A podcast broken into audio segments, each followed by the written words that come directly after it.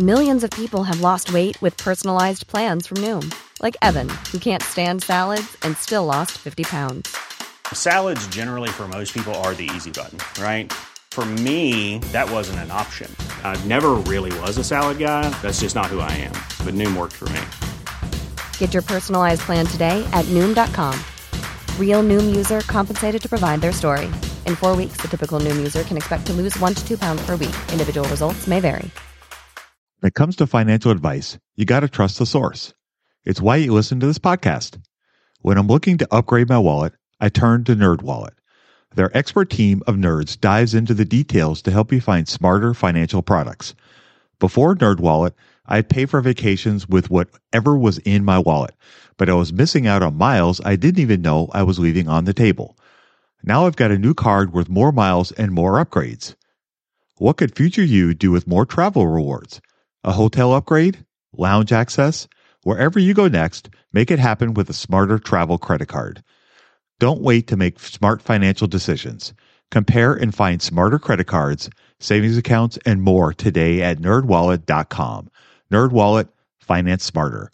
As with all cards, credit is subject to lender approval and terms apply. Love this podcast because it crushes your dreams of getting rich quick. They actually got me into reading stats for anything. You're tuned in to the Investing for Beginners podcast, led by Andrew Sather and Dave Ahern. Step by step premium investing guidance for beginners. Your path to financial freedom starts now. Starts now.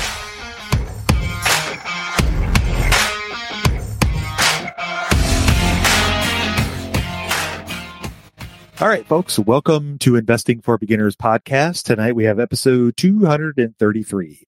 Tonight we're going to answer a great listener question we got recently about Weber Grills, company that just recently went IPO. I am a big fan of the product. I've used it for years. I have one on my grill right now as we speak and I actually used it yesterday to cook some mahi mahi. So yeah, there we go. So all right, so we're going to go ahead and talk a little bit about the company and some of the things that we noticed.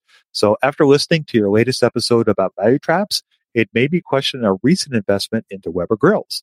The company just recently went public, and it so it seemed as the drop was due to the current economy. But after looking at the debt to equity, I am seeking advice from you and your experience. Thank you. Sincerely, Ben. So, Andrew, let's talk a little bit about Weber Grill and their debt situation. We can kind of help answer this for Ben. Yeah, I would love to. First, maybe why do we care about debt? Why do we care about debt? Yeah. I think as you have talked about many times and wrote a great book about, debt is one of the things that can lead to a company going bankrupt. It's probably the number one reason why companies go bankrupt is when they have too much debt. And so that's something that we always want to kind of look at when we're trying to invest. Would that be a good summarization of it? Yeah, that's perfect. Okay. So we want to look at debt because we don't want to buy a stock that goes to zero. A second reason kind of just pops into my head. When you have a lot of debt, you don't have a lot of money to do anything else with because you got to pay back the debt and you also have to pay interest on debt, just like when you get into credit cards. So companies can run into problems there too. It could hurt their cash situation, their free cash flow situation. So if you want to follow along at home, you can think of debt, particularly the debt to equity that Ben was referring to in this question. Think about equity just like you would think about home equity. If you own a home, it would be the value of your home minus how much you owe. The rest is your equity. Same thing with companies. They have assets, they have liabilities, they have equity. And so we can use debt to equity as a shortcut tool, not the only tool, but a shortcut tool to compare and give us like a scale, almost like just some context, some apples to apples context. Is this a lot of debt or not really? So unfortunately, this is maybe a really bad company example to use for debt to equity because their equity is negative. And the reason that their equity is negative is because they are Weber Grill. There's this really dumb accounting rule that if you create a brand yourself, you don't get to include that brand as an asset and it doesn't count for equity. I know it's like really confusing. So like Home Depot, Nike, Disney, those are big brands, even Apple. Those are all huge brands that, that have a ton of value, but they get counted for zero on the balance sheet. So you can't really use debt to equity for a company like Weber, but there's other things that you can look at. I think you can still look at the debt itself. And so again, if you're following along at home, you can use a website like quickfs.net. You type in the ticker at the top, you can click down to the balance sheet and yeah, there's like 20 line items. That's kind of annoying, maybe overwhelming if you're first starting out. But near the bottom, there's long term debt, and you can look and see how it's progressing every year. And so in this case, it goes from 576 to 900, almost doubles. So that's where you say, if I'm looking at a company like this and I see that the debt has doubled, maybe it's time to go debt investigator and figure out why that's the case versus maybe a company like Apple where the debt hasn't really changed much. So I don't necessarily need to put on maybe that's not a good example. Personally, I'm always looking at every aspect of the debt and everything, very risk averse. But as a general investor, maybe that's like a red flag, something that should jump out at you that, hey, the debt has changed. Maybe I better look deeper. Yeah, for sure. And I think before we dive too deeper into the debt and put our Sherlock Holmes hat on to talk about debt, another, I guess, quick, easy way to assess the debt situation of a company is to kind of refer back to what I was talking about with Goodyear Tire a few episodes back. If you look at the overall debt of what Weber Grill owes versus the market cap of the company, the closer it gets to the overall market cap of the company, that's not a good sign. And in this circumstance, like it was with Goodyear Tire, with Weber Grill, they have about 1.3 billion in debt and the company is worth around 2 billion overall. And so, you know, there's a little bitty slice. So basically what that tells us is that if you sold all the shares of Weber Grill today, and took all that 2 billion, you would pay off the 1.3 billion and have about 700 million left over for everything else. That's not a lot. And that's not a good situation to be in. It doesn't mean that the company can't move past that at some point. But if you're fishing in the pond or the lake and looking for good investments and you come across a company like Weber Grill and you see something like that, that's a, I guess, a red check in the mark of something like, eh, you know, unless you see other things that are going to offset that, that make you go, okay, hey, they can move past this then it's, you know, up to you whether you want to decide to do that. For me, it'd be a pass. But if you see something like that, that certainly should give you pause. And like, for example, if we were looking at Microsoft at 1.8 trillion in market cap and they had 1.3 trillion in debt, that would be a very, very bad thing, probably for the rest of the world too, if that company had that much debt. But these are just some, I guess, good screening ideas that you can use when you're kind of looking at an overview of whether you want to dive deeper into the company. So now that we've kind of talked about debt to equity and maybe kind of a market cap versus equity, let's talk about maybe some of the things that you found with your Sherlock Holmes about the goings ons of the debt with Weber Grill. Yeah, I like that. so I did find so this is interesting. Like I said, the debt doubled. They added somewhere around 500 million from 2020 to 2021. So I guess the next logical thing to ask is where did the money go? can move from the balance sheet to the cash flow statement. I promise there's only three major statements, so we just hit two of them. So good job. You are on your way. We can look at the cash flow statement and see was there a big cash outlay somewhere? I see that they paid a lot of dividends and they made an acquisition or two. So the dividends is weird because they have a weird corporate structure due to their IPO.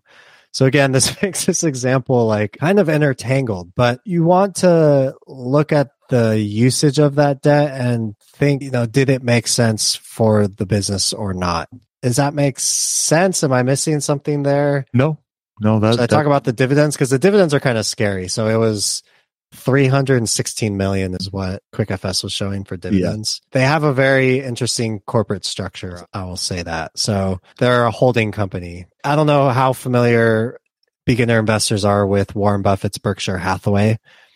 Basically, what Warren Buffett does in his company, they don't really do anything inside the business. What they do is they buy other businesses And now they, he has this big collection of businesses, and that is the business. So he's got Geico, he's got General Re, he's got Berkshire Energy, the Berkshire BNSF, Energy. the There railroad. He's got, I don't know, 50, 60 businesses tied up underneath that umbrella.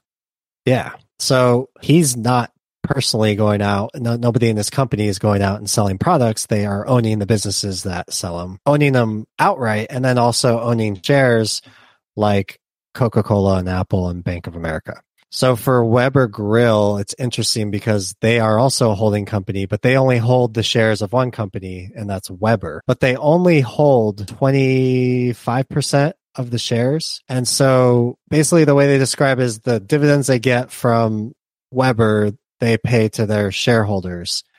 But then they paid 300 and close to 320 million in dividends last year. So it's just one of those things where you have to look really hard, almost like almost too hard, you know, because it's a very unique, very weird corporate structure. They're not, they don't even own the entire Weber business. And if you look at their, if you go deeper into like how the ownership of this company works, somebody else is a majority owner of this company too. So it's like you're the minority owner of a minority owner of the Weber brand. It's very interesting and it's definitely not my cup of tea. So maybe just no good lessons on like, do we know if they did good with the cash? I can't really answer that, but maybe it's an example of like, when I'm looking at companies and I'm trying to turn over rocks, I'm, I'm basically trying to uncover what's the story of this company. And you just, that path can be different every single time. And you don't know, like the way I, I learn about a company is different every, and this would be one example of like, you just kind of follow the trail and, and see where it leads you. So you looked at the debt, the debt looks weird. And then it's like, well, what's the next question? Well, what are they doing with the debt? And then you look deeper there. So when you investigate this company, they have an annual report that's like 120 pages. You don't have to read that thing like a book. You almost want to think, work smart, not hard. Hmm. And as you gain experience, you can start to do those things. And that's how I would approach a company. And that's kind of how you pick out value traps too. And they start mm-hmm. Checking those red marks, like you were saying, Dave. Mm-hmm. Well, this is strike two. As a finance nerd, you would assume that I have my money game all together. Well, shocker, I didn't. Until Monarch Money. Monarch Money allowed me to easily see what is going on with my finances, helping me get a better handle on my spending, budgets, and more. It's my go to app, more so than my bank, because I can quickly see where I am with my budgets and spending, allowing me to invest more and spend time on the things I want to do. It's my GPS for money. Monarch is a top rated, all in one personal finance app. It gives you a comprehensive view of all of your accounts, investments, transactions, and more. Create custom budgets, set goals, and collaborate with your partner. And now get an extended 30-day free trial when you go to monarchmoney.com slash beginners. Monarch has a tool that allows you to easily import your data from Mint and keep all of your tags and categories. Monarch is the most customizable budgeting app. Change the layout of your dashboard, toggle between light and dark mode, create custom budgets and notifications, set up automatic rules for transactions and notifications, and more. Monarch is obsessed with constantly improving the product.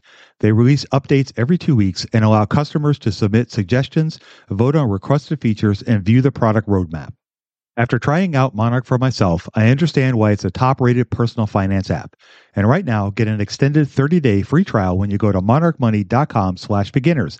That's M O N A R C H M O N E Y dot com slash beginners for your extended 30 day free trial. I'm Samantha Cole, host of the new season of Understood, the Pornhub Empire. Over the course of four episodes, I'll tell you how a horny YouTube knockoff in Canada came to dominate the porn world, only to shatter their cheeky reputation in a massive scandal. The Pornhub Empire is a new season of Understood from the CBC. Available now wherever you get your podcasts. yeah, for sure. And I think when you think about analyzing companies, Andrew brought up a great point is when you look at reading through the 10K or the 10Qs or any documentation that's involved with a company, you want to ask yourself questions why you're going through looking at these information. And so the question about what did they do with the debt? Why is that important? That's important because when companies are trying to grow, because all the companies are trying to grow, they're going to use the capital that they have available to them to grow. Ideally, that's the whole goal of this is to grow. And the whole way to grow is through the capital resources they have. Sometimes it's internal. So it's the cash flows that the company generates, the money, the cash that they generate, they can use to reinvest in the business to grow. Or they can raise debt like we were just talking about, you know, the company raised almost $500 million in debt. The next question you want to ask yourself, where did that go? What did they do with that? And then the other idea is equity. You know, they can sell shares of the company, whether they are an IPO like they did recently or whether they want to go out and sell them in the open market to raise money to invest in projects so the business can grow. And every company has to do that. Even Apple, as great as they are, they still have to reinvest in their business to grow, to come out with those new iPhones that they come out with every year, the Apple Watches or all the great products that they produce, they upgrade them all the time. And when they do that, they're, they're spending their capital to make those products better to sell to us. So we want to go out and spend $900 on an iPhone. And so my point with all this is, that you have to ask questions. Why is this? Why is this? And sometimes you don't have to dig that deep to come to an answer quickly and go, eh, no. Warren Buffett always talks about, so is Charlie, that their too hard pile is really, really tall and their I understand this pile is much, much shorter. And sometimes when you're looking at a company, let's say we're looking at Weber Grill, if I came across some of the ideas that we came across earlier with the debt, some of the equity things that we're going to look at, the free cash flow, some of the things Andrew was talking about, those ideas are things that would lead me to go, eh, you know, the whole ownership stake of the company, the minority, the minority, the minority owner, that just becomes, for me, it's too, too convoluted. I don't understand it. You know, not that my puny one vote is really going to make you know any sort of great you know difference in what the company decides to do but it's just the whole idea of i don't under really understand who's owning it and who's driving the bus and if i don't know who's driving the bus why am i going to invest in it so it would go for me it would go into two hard pile and if I'm looking at something like Microsoft, for example, I understand the ownership structure. I know who's driving the bus. And it's somebody that has proven to me with their capital allocation skills that they're going to put that money to good use and for the business, which is good for me as an investor. And so those are all questions and I would ask, are the people driving the bus, the CEO or the management team, are they doing the right thing for the business and for me? And if I don't understand what it is they're doing, then either it goes in a too hard pile or I don't trust them and I'm going to move on kind of thing. And I'm not trying to be super bearish about Weber because again, I love the product. But when I look at the financials of the company, it's like, you know, nobody can see my face, but it's the bitter beer face. Like, yeah, no, no, thank you. like you just uh, burned your steak. Yeah, exactly. I just burned my steak on my Weber grill. I mean, good grief. So anyway, my point with all this is, is that these are all questions you want to ask yourself when you're analyzing a business and they don't have to be hard questions and they can be fairly easy things to figure out quickly. You know, do I understand the business? Do I understand the structure of the business? Like who's making the choices and the decisions? What does the debt look like? What does the debt load look like? You know, all those things are things that you can go into. So now that we've kind of talked about all that, let's talk about cash flow. So Andrew touched on the cash flow statement and I want to talk a little bit about the cash flow a statement and kind of what in the cash flow statement was kind of a, another red flag, if you will. So do you want to kind of broach that subject and we can chat about that a little bit? What's the best way to get started in the market? Download Andrew's ebook for free at stockmarketpdf.com. Sure. So Dave and I both identified this as something we really don't like to see too much in general with companies. It needs to be done responsibly. And I understand that younger companies do this a lot more than mature companies. We're talking about stock based compensation. And to understand that, that's a lot of words. If you want to learn what it means, just think about let's say we wanted to hire you for our startup, but instead of paying you a salary, we said, here, you can have part of our company. And then we hired another person. We said the same thing. You got part of our company. And we did this with like all of our employees, right? So on the from the company standpoint, the company didn't pay anything, but from me and Dave's standpoint, owners of the startup, we're getting less and less of a slice of the business because we keep giving away more and more and more of it. Mm-hmm. And this is exactly what stock based compensation is. And it happens with lots of companies. And you'll see it especially happen egregiously with uh, young, growing companies. And sometimes it works out great. You have a get a team of crazy talented developers and come up with you get the next Facebook or Netflix, right? But not every business model needs to go out and find all these super highly talented tech guys, you know? There could be more boring business models with boring consumer products that don't have much innovation. And then in what, in that case, why are you giving out so many parts of your company? So when you're a shareholder and the company is basically giving out pieces of itself to employees, hmm that's a problem for you because your slice of the company is getting smaller and smaller and smaller. So even though it doesn't show up in the company's cash, they didn't have to spend the cash. You're losing because your slice is getting smaller.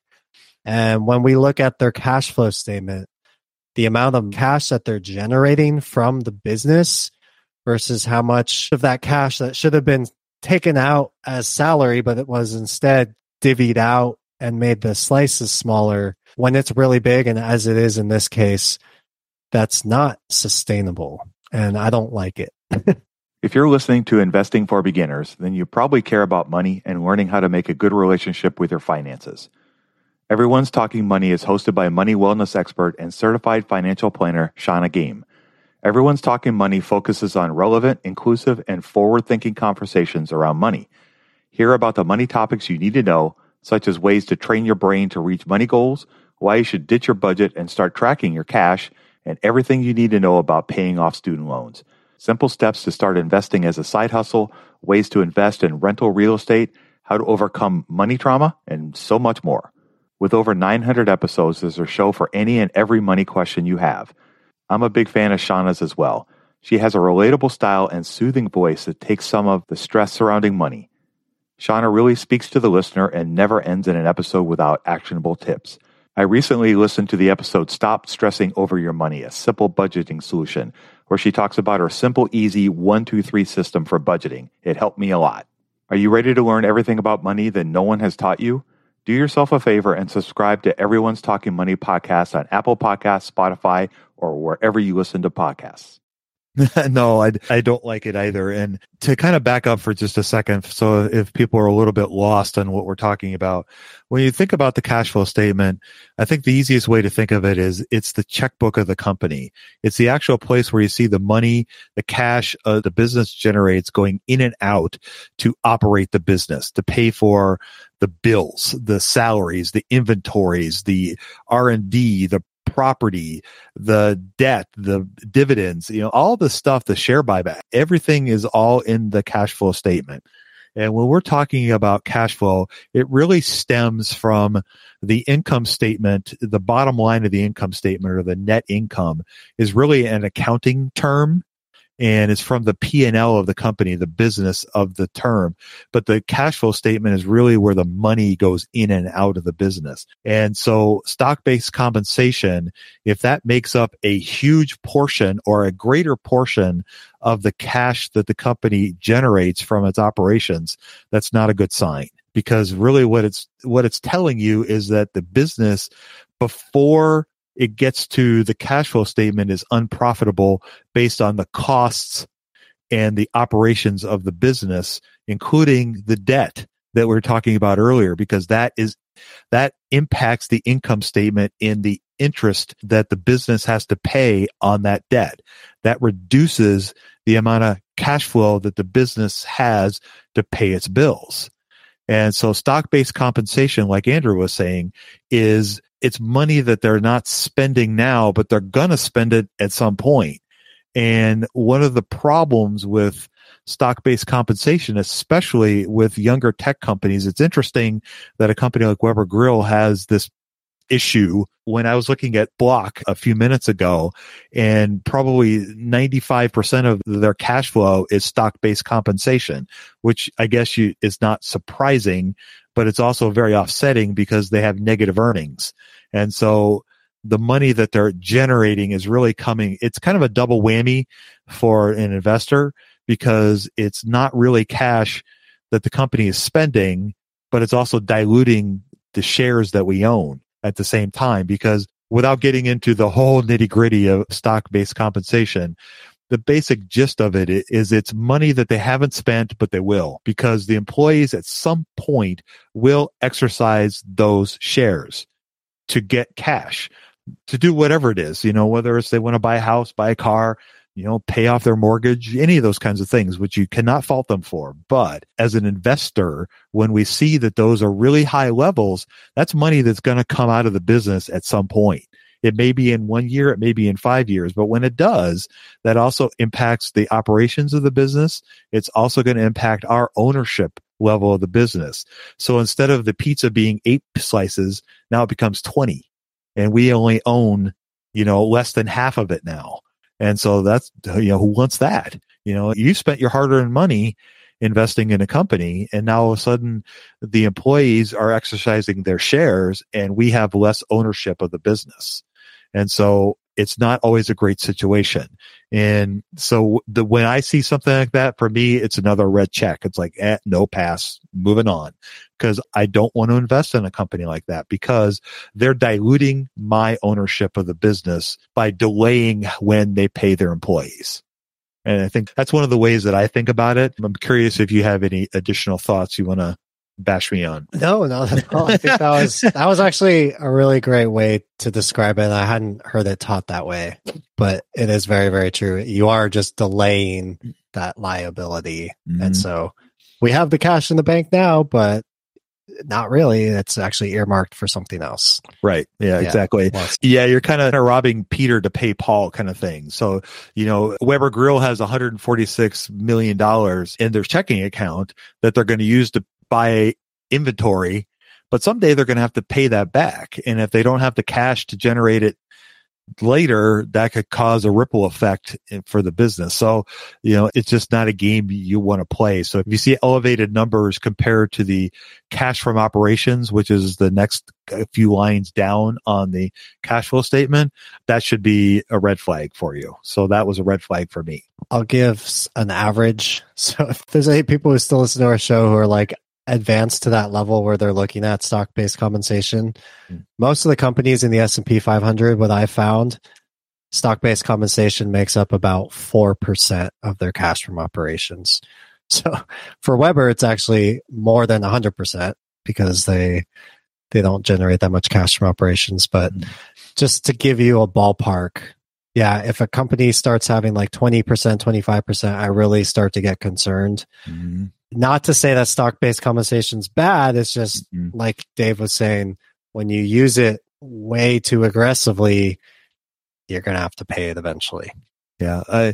To kind of put that in perspective, you know, the, the 4% and the 20%, I was looking at, at Block just a few minutes ago, and there's in the last two years have ranged between 85 to 75% of the cash from operations. So it's crazy. Yeah, wow. really, really, really high. high. So that's a lot of money that they're going to owe people at some point. It's it's sitting on their books and they're going to use it to pay for other things, but they're going to come due sooner or later. Yeah, buyer beware. What's the other terms? Semper uh Semper Tyrannis? No, that's that's no. the wrong one. but hopefully that helps, Ben. These are just like a tasting of some of the things that we would look at. It certainly doesn't encompass everything, but it, I think looking at the debt's definitely a great place to start. It definitely is. That's like Andrew has said many times. That is the the leading cause for bankruptcies in companies, and starting there is a great starting point. And and again, you know, kind of go back to our buddies Uncle Charlie and Uncle Warren. I think they probably spend more time looking for reasons to say no to invest in companies than yes. And that may sound like a negative way, but when you're thinking about putting all your hard earned capital into a company, you want to know that you're putting it in the right place. And I think by looking for no's as opposed to looking for, it's easier to look for yeses. It's harder to look for no's. And if you look for no's and kind of start from there, and if you can pass these tests that we're talking about, that's going to lead you to a stronger investment in the long run. 100%. All right. Well, I guess with that, we will go ahead and wrap up our conversation for this evening. I wanted to thank Ben for sending us such a great question. Thank you very much. That was a lot of fun to talk about and hopefully we helped answer your question and gave you guys some good things to think about as you kind of go along in your investing journey. So without any further ado, I'll go ahead and sign us off. You guys go out there and invest with a margin of safety, emphasis on the safety have a great week, and we'll talk to y'all next week. We hope you enjoyed this content. Seven Steps to Understanding the Stock Market shows you precisely how to break down the numbers in an engaging and readable way with real life examples.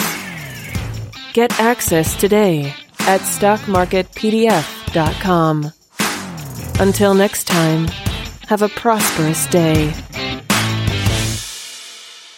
The information contained is for general information and educational purposes only. It is not intended for a substitute for legal, commercial, and or financial advice from a licensed professional. Review our full disclaimer at einvestingforbeginners.com.